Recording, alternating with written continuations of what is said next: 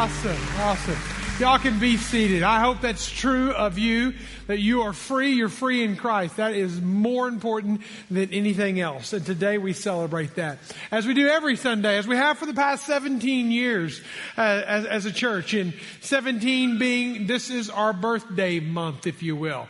It was actually July 1st when we met for the very first time, and uh, we it was kind of our soft opening, if you will. It was just a Bible study group, more or less. We met at 103 Nita Road in Rogers, and we gathered there for the very the last week in June. Is actually we gathered for a week of prayer, and we had this uh, uh, last minute idea. Hey, take a photo of everyone who's here. So we took this photo, and this is us. And I'll let you kind of gawk at everyone's hair and dress or whatever else, but. Uh, uh, it was really kind of interesting because this was the week of prayer photo. And we said, now y'all go home and pray about whether or not God's calling you to be a part of Grace Point. And uh, the next week, two of the families didn't come back. So we grew negative 33% in the first week. Not a way to start a church. But that's how we started 17 years ago. We've been going ever since then. But it's not just a, uh, it's not that simple. It takes a lot. I'll tell you, the hardest thing I've ever done in the world is starting a church. Um, and it's been incredibly rewarding. So we celebrate it today. It's our birthday. It's our birthday month, if you will. And uh, we started in that in that July first 2001, but we didn't actually launch large, go advertising it and meet in the elementary school at Reagan Elementary School until October 7th. Now, do the math, think for a moment, historically. One, where were you at, if you were even anywhere, uh, on 2001? Okay, if you're in this room and you're a teenager, you may not even have been here yet. But if you were around on planet Earth, where were you? What, were, what was going on? And then what was going on during that month between July 2001 and October 2001? You might not be able to remember that, but you also notice right in the middle of that is 9-11. And so when we actually launched the church at Reagan Elementary School in Rogers, uh, it was in a time in our nation, in a time in our land that we were vulnerable. We felt weak. When we thought we were invincible, we all of a sudden thought uh, we, we, we, were faced with our own uh, um, weakness. Uh, when we thought that we were indestructible, all that was just a reality that, that we're not beyond our own fall. And so it was a, it was a, a, time to start, and a lot's happened since then. We've changed a lot. Methods, we've changed ideas, we've done different things in different directions. And the great thing is, is that we're not afraid to change. We're even doing something tonight, kicking it off for the very first time. And I'm sorry to tell you right now, it's already sold out, but it, we're going to do another one in August. It's called a family night, which is literally a family camp where you come on a, on a Sunday night with your family. You can register for the August one, August 5th. But tonight's is, is, is, is, is finished, but it's, it's kind of replacing our Adventure Point day camp. And so we're looking forward to that to where it's not where you come and drop off your kids, but it's something where you come as a family and you do camp as a family. So anyway, more, more on that, but just, just goes to show you that we're not through inventing. We're not through changing. We're not through developing. We're constantly that. But here's the thing about, uh, about Grace Point. We, we say even on our manifesto, on our website, that we embrace change, and I, we mean that. There's some things that don't change though. Okay? For example, methods are many. Principles are few. Methods change. Principles never do. There's some things that don't change. There's something, many things will change. If it's scriptural, we're staying with that, okay? We're not changing the what we, the, how, what we call a family just because culture changes that. We're not changing what, what we call right or wrong just because culture changes that. We're not changing to the whims of that. We're going to maintain, as it says in Jude 3, the faith once delivered to the saints. So we want to maintain some, uh, we want to be relevant, but we also want to be rooted. We want to be uh, innovative, but we also want to create that stability of rightness in, uh, in, in, in where we're at and where we're moving from. And this is not because this is our idea and we've invented it and we came up with the idea of this whole church thing. That was God's idea. That was Jesus' idea. You think about it. He took a ragtag group of people Many, they say in Acts, that were uneducated, but they was, they, what they lacked in knowledge, they made up for in heart. They made up for in passion and commitment and love and, and devotion to God. And they didn't have to have all the answers and they didn't have to be able to debate with everyone, but they had something in their experience and in their, in their own hearts that was life transforming. I mean, they were even politically polar opposites.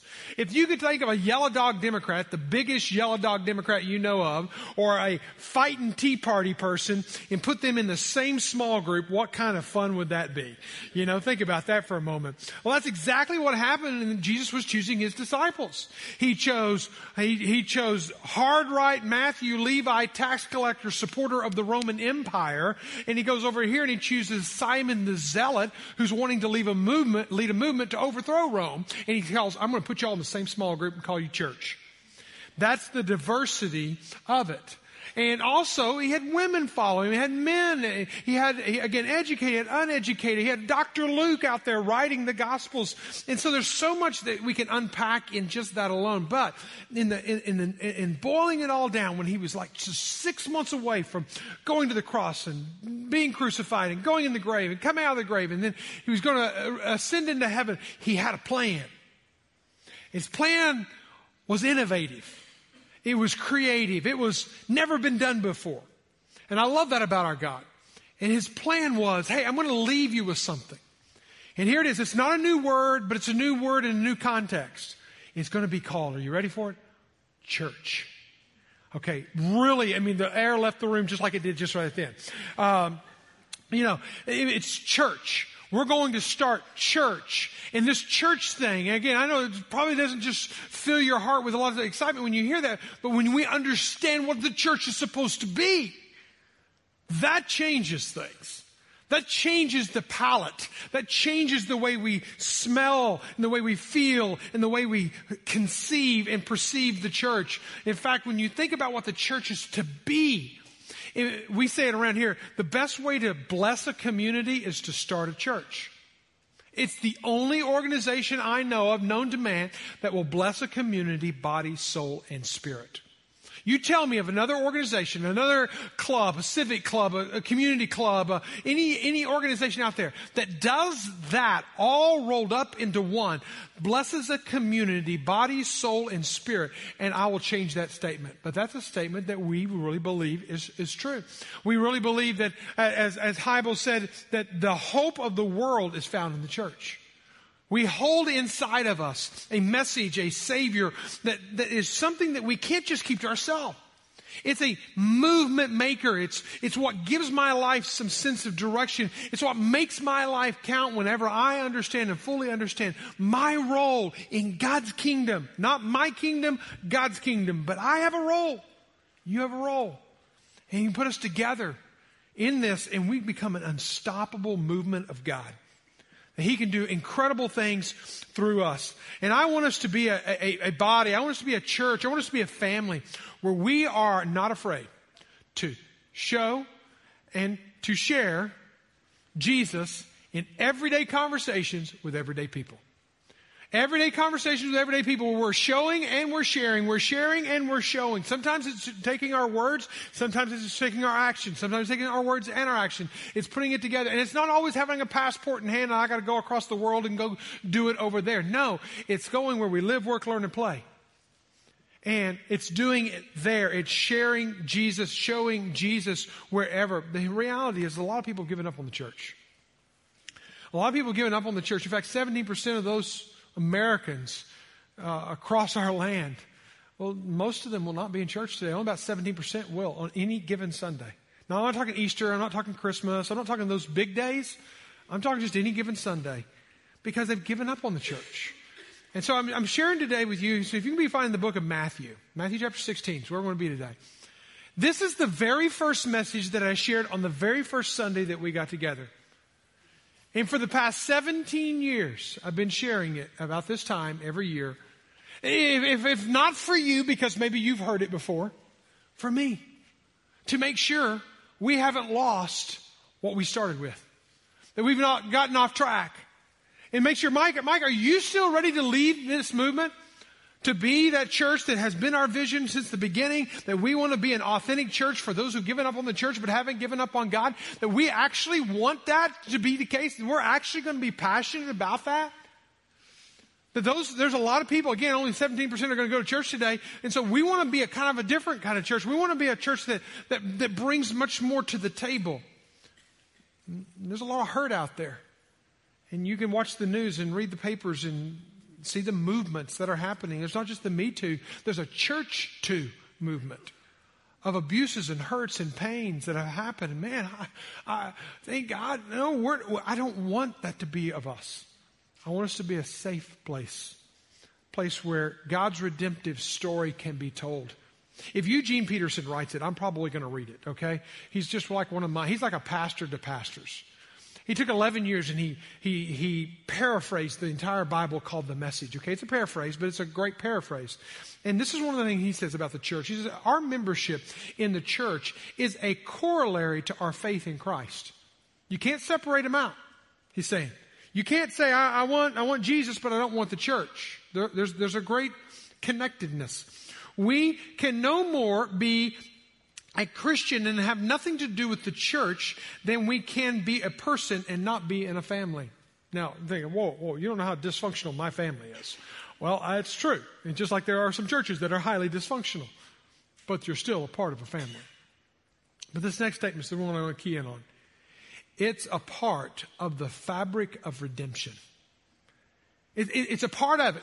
It's not everything but it's a part of, it's woven into God's plan for what He wants to do. And this is why I say we cannot be a static, stale body over here, a building of people that come in. No, we need to be flowing. We need, there needs to be a movement about us. We need to be pressing against darkness and pushing against the fears and, the, and because as A.W. Tozer said about the church, he says, it's a, we're living in a scared world and we need a fearless church. And we need to be that kind of church that's, that's fearless against the darkness, fearless against the brokenness. And so are we, are we, are we going to be that, that kind of church that's going to require movement? Now here, here's a question that, I have to ask, ask myself. And you got to ask yourself. And that's this. Am I ready to be a part of a movement? Or do I just need, I just want, I just want to be a part of a church? I want to join it like a country club. I want to join it like a gym membership, pay, go a couple times a year, pay my dues, and, and, and never show up. Or am I ready to be a part of a movement? And what does it mean to be a part of a movement? Because what Jesus was calling his disciples to in Matthew 16 was not something static, stale, stationary. It was a dynamic movement that was marching forward. And let's see it together as we look at Matthew 16 uh, and read it. So let me let's jump into verse 13, Matthew 16. It says, Now when Jesus came to the district of Caesarea Philippi, we'll break that down in just a moment. But just realize that when we're talking about Caesarea Philippi, it's in the furthest northernmost part of, uh, uh, of Israel, modern day Israel today. It was an area that was, uh, that was governed by Herod Philip. And uh, so, therefore, Caesarea Philippi, named after Herod Philip. And it's a territory that was highly pagan, highly influenced by paganism uh, that was going on. And Jesus is just six months, six months from going to Jerusalem, just six months from going to the cross. And here he is in Caesarea Philippi. And he asked his disciples, Who do people say the Son of Man is? It's a good question. So, in your world, who do people say Jesus is. And they says, oh, some say you're John the Baptist, and others say you're Elijah, uh, Jeremiah, or one of the prophets. And he said to them, I don't like it when he gets real personal here. He says, but who do you say that I am? Simon, his name was Simon, Simon Peter, he replied, he, he speaks up as he does so often. He's kind of that fearless leader, sticks his foot in his mouth a lot. But he, I mean, he steps up and he says, you are the Christ. You're the son of the living God. I mean, there's no, no hesitation, no equivocation, nothing about that. He knew who Jesus was and he declared it and Jesus affirmed him back. He said, Jesus answered him and said, blessed are you, Simon. Bar Jonah. Simon was his birth name given to him by his parents and he was a fisherman from a fisherman's family. And Bar means son, Bar, uh, Jonah. So he was the Simon, the son of Jonah, was his dad's name. For flesh and blood has not revealed this to you, but my Father who is in heaven. And I tell you, you are Peter. So he changes his name, Johnny on the spot right there. You're no longer Simon, you're now Peter. And on this rock, because Peter meant rock, he said, Upon this rock I will build my church. And the gates of hell will not prevail against it, and I will give you the keys of the kingdom of heaven. And whatever you bind on earth will be bound in heaven. Whatever you loose on earth will be, will be loosed in heaven. And then he strictly charged his disciples not to tell anyone that he was the Christ. Now it's interesting that he tells them that. Why are you saying, keep quiet, mom, don't, don't say it? Because he's got six more months. It's not time yet. He's going to go to the cross. He's going to die. It's not time to start this movement, okay? You start the movement too early. Jesus doesn't, you know, so it's a timing issue. So wait till Jesus dies. Wait till Jesus resurrects. Wait till I am ascended. Wait till the Spirit comes and then you will be my witnesses, as it says in Acts 1 8, to the ends of the earth, in Judea and Samaria and the uttermost parts of the earth. So that's the time that you're going to go. But right now, just get ready.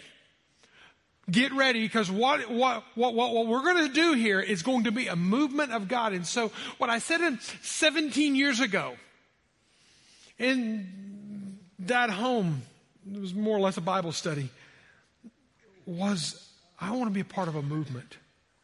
And, and here's where I think God is leading us. And here's the marks of a movement of God. And, and so jot these down if you want to, or just remember them. But Jesus Christ has to be the foundation of our movement, okay? And, and let's, get, let's get that really, really clear. There's a lot of things that can change. Again, a lot of things, methods are going to change. Principles don't. And that principle is that G, who Jesus is and where he fits into the grand scheme of things. So Caesarea Philippi, let's talk about that for just a moment. So he's about 25 miles north of Capernaum. And one again, one of the northernmost cities in modern day Israel, in this, in this town of nothing less than a, a, a just a cesspool of paganism. Archaeologists have uncovered 16 different shrines to 16 different pagan gods. That's how many there were. So in, in these little caves and crevices is where they would go and they would bow and they would worship and they'd offer their sacrifices to these 16 different gods. But in the big cave there, notice that. In that big cave, that was where they offered human sacrifices to the god Pan. Pan was this half goat, half human, so maybe he was a person with a goatee. I don't know, but it, you know, so if you have a goatee today, you're going like this right now. Um, so as you, as and this, this, this Pan God was this God of, of pain and fear mixed together. And so if you didn't want to have pain or fear, you would go offer a sacrifice of a human to this God. Now think about that for just a moment. In fact, we get the word panic from this Greek God, idol, Pan. Panic, Pan. And so here, here's this, this, this, city of all these different gods and all these different things. And, and Jesus is standing. I can just imagine him standing in front of all this. He says, okay, guys, who do people say that I am? All the confusion starts. Well, I heard this the other day, and this is what some people say, and this is what popular opinion says.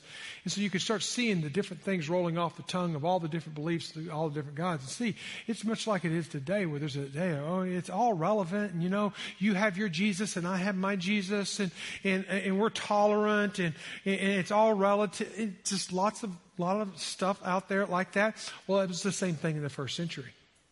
And then I love it how Jesus uh, even struggles with, with that. But even think about it for, for us today. Who do people say Jesus is? In our world, who do people say Jesus is? You talk to a Hindu, he's going to tell you that when Jesus was a teenage boy, he was, he was taken off to India. And he went to India and he learned yogic meditations. And when he comes back from India, he actually becomes a modern first century Guru Gandhi to the, to the people of the Hebrews and that he is a, he, be, he dies and he becomes one of the millions of gods of the Hindu faith. 330 million to be exact. And if you want your Jesus, you can pray to your Jesus, but I'm going to have my Ganesh and I'm going to pray. And we had a Hindu brother who just became a believer a few years ago and was baptized in our church tell me at the, uh, at the end of the first gathering, he met me in the gallery and he said, you know what? I prayed to Ganesh all my life and I cannot tell you the difference it made when I started praying only to Jesus. But a Hindu will tell you that Jesus is just one of many gods. You talk to a Buddhist, Buddhist is the brother of, that Buddha and Jesus are like brothers. They're love brothers, okay? Buddhism believes in a universal love. If we'll all just learn to love, we'll all have this great um, ultimate aim in life. There will be universal love and, and everything like that. And you can become a brother in this brotherhood with Buddha and Jesus and so forth. Then you talk to a Jewish person, and they will tell you from the Toledoth Jesu, their history of Jesus textbook, that Jesus was the bastard child of a seduced Mary who gains magical powers and sorcery. You talk to a Jehovah's Witness and they'll tell you that Jesus Christ was uh, the archangel Michael who came to earth. He was never divine. He did not die divine. He died a martyr's death. He was a witness to Jehovah and he did not rise from the dead. He was only the formerly the archangel Michael.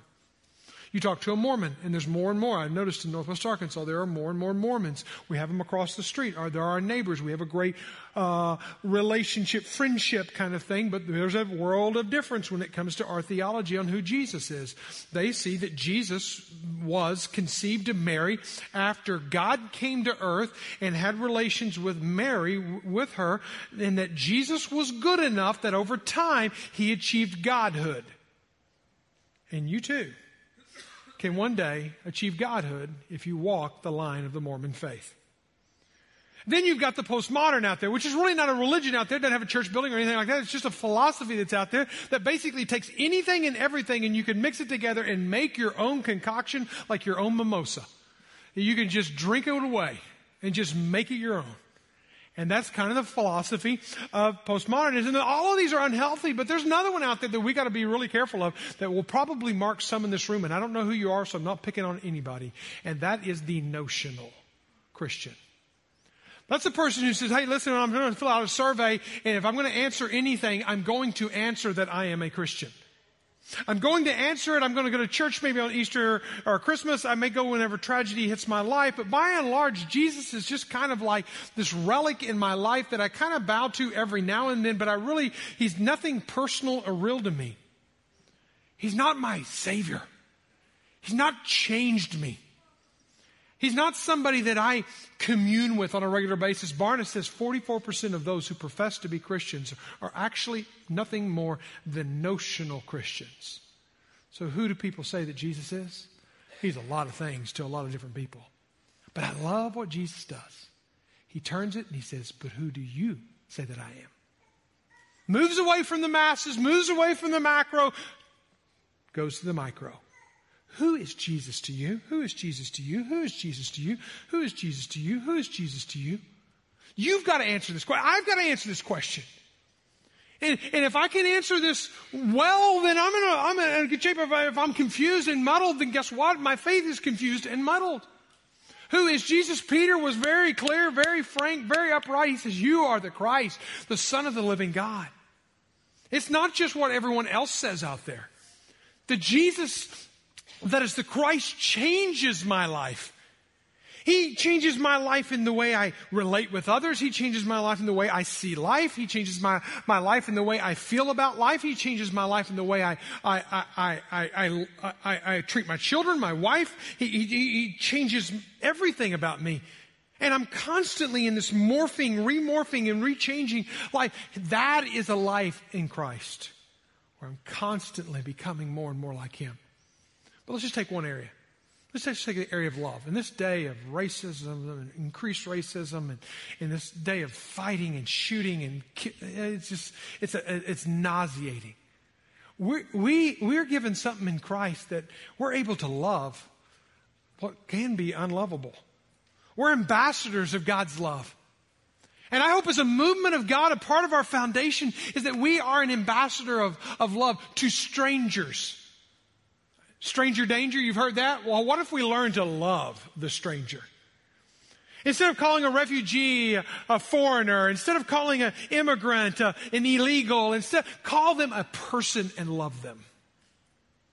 When you think about people in this world that are different than us, socioeconomic race differently than us, can we love somebody across the aisle? Can a Matthew Roman guy love Simon Zealot a non Roman guy. In the love of Christ, you absolutely can. In Deuteronomy chapter 10, verse 19, he tells us to love the stranger. For we were strangers in the land of Egypt. He reminds them back to the time that they were refugees. He said, listen, we gotta love them just like we were wanting to be loved. I love it that, that just a few weeks ago I said it one time and five families jumped on it. University of Arkansas contacted us and asked us if we would be willing to host some international students that are coming to, to America, many of them from nations that do not know Christ, and you can't even be a missionary in their, their country. But these students are going to come to our country, and they're going to live in, in Northwest Arkansas, and 85% of them will never spend one night, one meal at a, one table of one person in America because they're not welcomed in their home. But we had five families step up and say, I will open up my home. I will open up my life. I will open up my house and I will invite them in. I love it. And if you want to be a part of that, it's not too late. It's coming up at the end of this month. Well, how can I love strangers? How can I love those that are estranged? Those that are, it's easy to, hey, listen, let's all admit it. It's easy to love the people that's immediately in your family, all right? Okay? Now, some of those extended family people, thank God holidays only come once a year. You, only have to love them for a few hours at a meal and, and, all that kind of stuff. But what about those that are estranged? What about the exes? What about the bosses? What about the people that have offended and hurt you?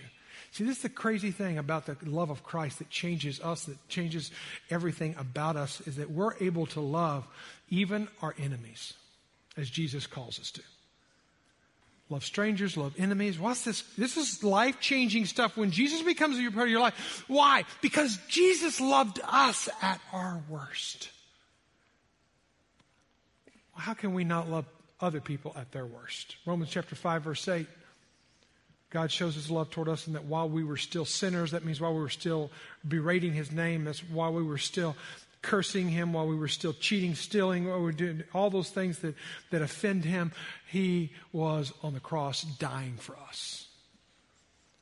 And just whenever we think, oh, there's no way that love can cover that, most important of all, continue to show deep love for each other, for love covers a multitude of sins. Love is greater than hate because love of Christ is in the believers and it changes us. It changes us forever.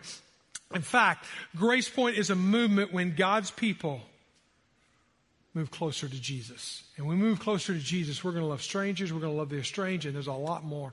We need to understand what it means to love well, to live well under the foundation of Jesus. In a few moments, we're going to take what's called the Lord's Supper. It's a, it's a time where we stop and we look back at the blood and we look back at the body of Christ. And if you're a follower of Jesus today, you are welcome to be a part of that celebration in a moment. I want you to take these moments together and just let the Word of God, the Spirit of God speak into your heart. And is there something in your life, somebody you need to forgive, somebody you need to seek forgiveness for? Think about it. Somebody you need to love, somebody you need to allow love you back. Think about it.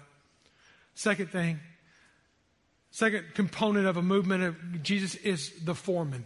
He's where we're building. He's who we're building to. Remember I said what Eugene Peterson said earlier? He says the, that the church is a part of the fabric of redemption. He's doing, we're, we're woven into his plan. We're not plan Z down here. No, we're, we're plan A. We're, we're, we're, we're what he was wanting in verse 18. He says, and I tell you, Peter, on this rock I will build my church I will build my, church. I love it because it's Jesus doing the work. I will build my church. Mike McDaniel, he can opt out. And I'll do it without him. Lori, opt out. I'll do it without him. Listen, I don't want to opt out. I want to be a part of what God's a part. I want to be a part of what God's blessing. I want to get in on it and not be left behind. I want you to understand to be a part of Grace Point, to be a part of this church, to be part of a movement means I'm going to get in on what God is doing. I'm going to move in His direction. I'm going to let Him build His church in me and through me, and He is going to do it. Now, here's some things. It seems like a little bit of a contradiction. When you go to Paul's writing, Paul starts talking about building. Like He's the builder. Let me read it. 1 Corinthians 3 10 says, Paul said, I laid a foundation as an expert builder. And someone else is building on it. But each one should be careful how he builds. So who's building? Jesus or Paul? Who's building? You or are we following the blueprint of Jesus in this? I, I say it like this Jesus is the foreman, and we're the builders. He's going to use our blood, sweat, and tears. He's going to use our energy. He's going to use our resources. He's going to use our, our hands, our feet, our ear, ears, our mouth. He's going to use our eyes. He's going to use us, but we're going to build it off of His plan. We're going to go off of His way. We're going to listen to Him. And whenever He says, I want you to be about the Great Commandment and the Great Commission, we make that our purpose statement the Great Commandment and the Great Commission. It's the anchors on which we are about. The Great Commission, go, make disciples of all nations, baptizing them. On August the 26th, we're going to have our next baptism service, and we've had 16 people since, since June that have given their life to Christ, and we look forward to baptizing and celebrating each and every single one of them because every life matters. Maybe you're at that point where you've never declared your faith in baptism. The great commandment or the great commission is to go, make disciples of all nations, and baptize them, teaching them to observe all that I've commanded you, and lo, I'm with you always, even to the end of the age. But he also gave the great commandment. Don't miss that. Here's real easy love God, love people. Love God, of people. You, you, you want to know it when you get up tomorrow, what, what's, your, what's, your, what's, your, what's your plan in this movement? What, what, what, what's your activity supposed to be about? What, where I'm supposed to be about God's, God's work? Here, if you'll just go into tomorrow and love God and love people and love God and love people and love God and love people, then you'll be on His plan. And do it well. And you will be on, on His plan. In fact, He says, those who will know you're my disciples when you have love for one another. I like that one another phrase. Y'all been around long enough to know that one another is an important phrase for us. In fact, we say that we exist for this. We exist to promote transforming the community with one another. That's why we exist. That one another is a key phrase for us because it unpacks so much. 55 different times it says one another in the New Testament. Here's a few of them. Just think about it. What if I could be a part of? What if I could contribute to? What if I could be involved with a community of believers that loved one another, hosted one another, received one another, honored one another, served one another? So it's not just me getting served, instructed one another, forgave one another, motivating, building up, encouraging, comforting, praying for, ooh, confessing your sins. That means you're going to have to be close. Can't be arm's length. You're going to have to be in people's lives. Got to get in their business, and they got to get in yours esteeming, edifying, teaching, showing kindness, giving, weeping with, rejoicing with, restoring. There's so many ways that we can do one another's. But to be a part of a movement means that we're not only going to grow closer to God, closer to Jesus, but we're going to grow closer to each other. A movement towards each other, not away from one another. Who do you do one another's with? Think about that. Number three, the third component of a movement is that Jesus is the future. He's where we're going. And we're going on His plan in His direction where, where He's leading us. Now, I want to show you in a few moments where He's leading us. Those of you in this room right now who are going to be a part of our testimony of what God has done and awakening you, you can go out and go through that door right now. And we're going to have you a part of the service here in just a moment. But as God starts doing His work, He's not going to pull us into sterile bubbles. He's going to push us out into the world. He's going to send us out into the world. Now, notice when he said the gates of hell will not prevail against it. I love that phrase. The gates of hell. For the longest time, I thought the church is on the defense. The church is where you go for a safe place, a nice little holy huddle, and you get inside the four walls of the church and everything's okay. Listen, listen, that's not the church at all here. The church of God is a movement, and it's going to press against the darkness. The gates of hell are not going to stop us. Every one of these lives that we're going to see turn on a light bulb today is a life that's been awakened. And it's been because, what does he go on to say? He said, and the gates of hell will not prevail against, I give to you the keys to the kingdom of heaven. So again, his, his exit strategy. So what he does is he takes his keys to the kingdom of heaven. Logan, can you catch? You think? All right. Here's all of my life. If you drop it, my life drops. Good job. Good catch. Give Logan a hand. Yeah. Uh, yeah. So, Logan, you literally have all my life. You have access to my cars, access to my house, access to my office, access to anywhere in the church. Boy, this is a cool place to hang out, too. Um, you've got access to lock boxes. Any little bit of money I got, you got access to it now. Okay? You have it all. With my keys, you have everything. What Jesus did when he gave us the keys to his kingdom, he gave us the authority. He gave us access. And you don't you think for a skinny minute that he's going to hold us accountable for that? You know, give me those keys back, Logan. no, think about it. Uh, no. I'd trust Logan with anything because I, I love him, know his character, know his family, believe in him. That's exactly what Jesus does when he says, Here, I'm going to give you my kingdom access. Now, when we take the kingdom access and we stick it in our pocket and we don't pull it out except for our own good, have we not missed something? He called us to bring people in, not to push people out. There across the stage today, and you saw it, and you've been up here for weeks, and I just want to remind you of it. We put 508 light bulbs in, in, in a sign here Be, because, listen to this, you told us on Mother's Day that there were 202, uh, 2,204 people that we knew far from God. And we're not talking about strangers where you got to go knock on somebody's door. We're not talking about going in passport, going around the world. We're talking about showing and sharing Jesus with everyday people and everyday conversations. Okay, we're, we're talking about that that level of of relationship. We know these people, and so we took less than a third of them and put them on a sign. 508 stands for Romans 5:8. That God commends His love for us while we're still sinners. Christ died for us, and I want it to be a reminder that we don't have to go far. We don't have to look hard. We just have to realize that God's given us everything we need to, lead a movement.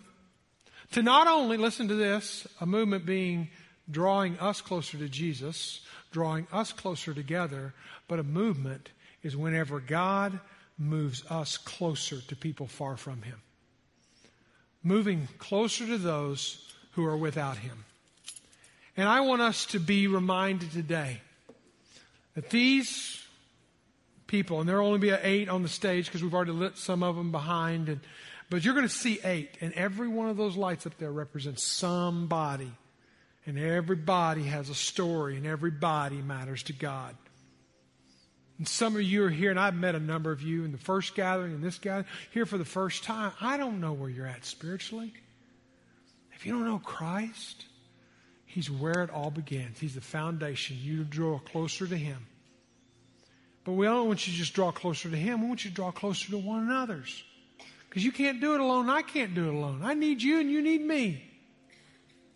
But it's not only that. Draw closer to those far from Him so we can get them in on what we're in on. Get them in on the good news of Christ. There's a song that we're going to sing. It's called Reckless. Ryan, in our first gathering, he, he's a new believer. He just accepted Christ a few weeks ago. We have already turned his light on. And Ryan texted me this, this song, Reckless. I've been listening to it for days, but when I li- listened to it in light of Ryan's story, it brought back new meaning. Because the song was written about how Jesus will give his love recklessly to us. He will come, he will fight through lies, and he'll fight through deception, and he'll fight through brokenness and he'll fight through wounds and he will push back the darkness because he will give his love recklessly. See, people have given this song some bad rap. When you understand the story behind it and the person who wrote it and how God, listen, he chased away the lies out of my life to give me the love of Jesus. Then you'll understand it better. When you hear these stories, just realize every one of them is a story of God recklessly pursuing them.